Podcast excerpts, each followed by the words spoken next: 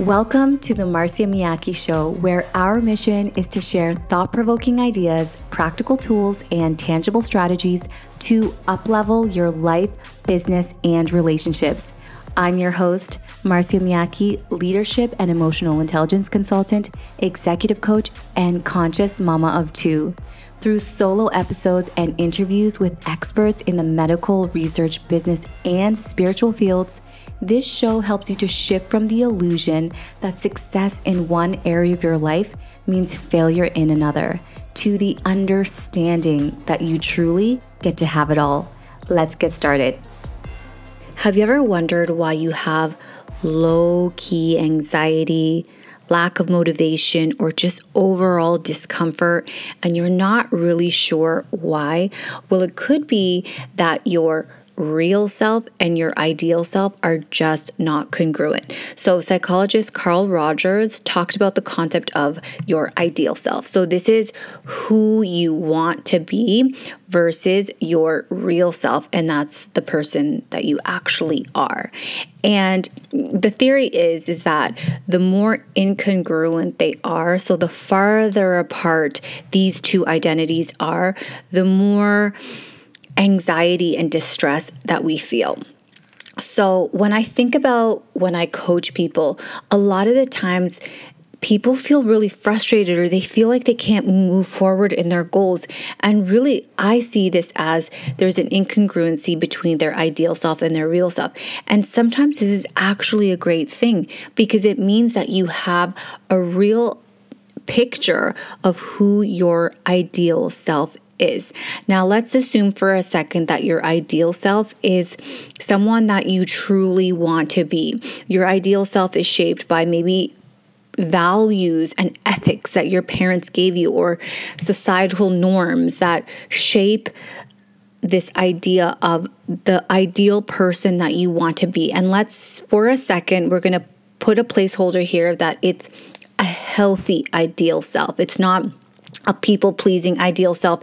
It's not societal conditioning, but an ideal self that you feel in alignment with. Like, wow, I would love to be that person. Like this person who is a great leader, who is disciplined, who is serving, who is kind, who is high achieving whatever those things are that, that that ideal self is someone that you truly want to be so, if you have this picture of your mind of who you want to be, your ideal self, how you'd love to show up, but every day you wake up feeling unmotivated, you wake up feeling stuck, you're not having the rituals and the habits that that person that you picture your ideal self having, then there's going to be a massive amount of discomfort you're not going to feel aligned. You're going to feel like an imposter. You're going to feel like you're not worthy of your goals. You're going to feel like you're not worthy of your success. And I'm here to tell you that we can make little shifts to make sure that you don't feel that way. So, Let's unpack ideal self and real self just a little bit more so we get a good understanding. So, your ideal self is your expectations or beliefs of who you'd like to be. Your real self is your standards and what you do daily. And let's use the example of dating. So, when you go on your first date for someone you really want, you're really attracted to, you really want to date this person, you're going to put your best foot forward. Most likely, you're going to be your ideal self. You're going to show up with the best manners, you're going to be looking the part, you're going to say the right things, you are showing up as your ideal self. A couple years down the road, maybe a couple kids later, your real self, like your your standards will show up. And that's when, you know, the rose colored glasses kind of come off. You see the person for who they truly are, and that is their real self. Now, if someone comes to you on their first date and they are like promising you the world and they are like immaculately dressed and they're fit and they're kind and they're all of the things, you have the expectation that that's who this person is. And if two years down the road or whenever the honeymoon period is over, they show up as someone radically different, you are going to be extremely dissatisfied and you're going to be very unhappy in that relationship. We do the same things with ourselves. Let's take a business perspective. So, if we think about like our ideal self, it would be our marketing. Okay. No one is going to put out an ad saying, like, we are an average consultancy. We are okay um, at this. No, you say your best assets. You know, we get these results, etc. But then your ideal self is how you show up in your business every day, how you treat your team, etc. So there's this discrepancy between our ideal self and our real self.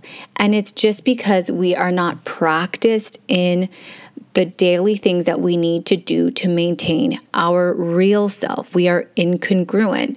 And the more incongruent we are between the ideal self and the real self, the more we lack confidence. Honestly, confidence is mostly doing the things you say you're going to do. It's keeping the promises to yourself. And it's those little tiny things that we think are insignificant that begin to lower our confidence every day. I'm going to give you a real life example of mine, okay? So I have rules around my phone at night because I'm on my phone all the time for work. I'm responding to messages and etc. So I have this rule that the phone needs to be off at a certain time. Well, in the last couple of weeks, the phone was not off at the certain time. And you might think that's not a really big deal, but it actually impacted my confidence. Why? Because I knew, nobody else needed to know, but I knew that I didn't keep a promise to myself. And when you do these little things, whether it's your eating habits, your drinking, when you do these little things that violate your perception of your ideal self, you lose confidence. And as you no longer see yourself as your ideal self, and now you are with your real self. And if your real self is so much lower than your ideal self, this is how we get stuck. This is how we lack confidence. This is why we feel like an imposter. And it's just because we stacked on these daily little things, little promises of not following through that have created such a discrepancy between these two selves. So, let me ask you this How vast is that difference between who you want to be and how you behave on a daily basis? If you think about your ideal self and how you want to show up as a leader, as a business owner, as a mother, as a wife, think about that ideal. Again, we are working from the notion that that ideal self isn't uh, programming that is not serving, but this is you've decided these values these you know you've done that self-awareness work to determine that the ideal self is your ideal self and not some warped thing taken from your parents but it's like truly your ideal self. What is that difference? Think about who you want to be as a mother what you feel like an ideal mother would be and how do you behave on a day to day Think about yourself as an ideal business owner and then look at what you do every day. Think about yourself as an ideal wife and think about what you do every day. So there's two steps here really is number 1 is to determine is there your version of your ideal self truly yours, right? Or is it some antiquated outdated thing. Like, for example, I shared, hmm, did I share on the podcast or was it inside of the academy? Where I shared about how I don't enjoy cooking. Look, this is just me talking March 2023. I don't enjoy cooking. Maybe one day I will, right? But right now it's not my jam. But if I had taken on, you know, maybe my mother's view of what a good wife is, it would it would include home cooked meals every single day. So then, in, in which case, if that was part of my ideal version of myself, then I would be falling short but it's not my ideal version of myself of myself as a as a loving wife. For me, my ideal version as a loving wife is being an amazing mother, being supportive, listening, being kind, being affectionate, taking care of myself physically, admiring him, allowing him to lead, uh, respecting him, um, praising him. To me, okay, right? So those are the ideal, what it is, ideal wife material to me. And then on a day to day, I get to measure okay, well, how am I actually showing up to that? How is my real self measuring up to that? And in some areas of your life, you may look and be like, wow, okay, amazing. My real self is actually pretty congruent with my ideal self. And in that area of your life, you probably feel competent and you probably have a level of confidence. But in some area of your life, like all of us, there is an ideal self and the real self, and they're just too far apart. And when they're so far apart, it creates anxiety. Remember, none of your emotions are good or bad, they're just data points. And sometimes that anxiety and the discomfort that we don't want to feel is actually pointing to an area that we just need to take action on.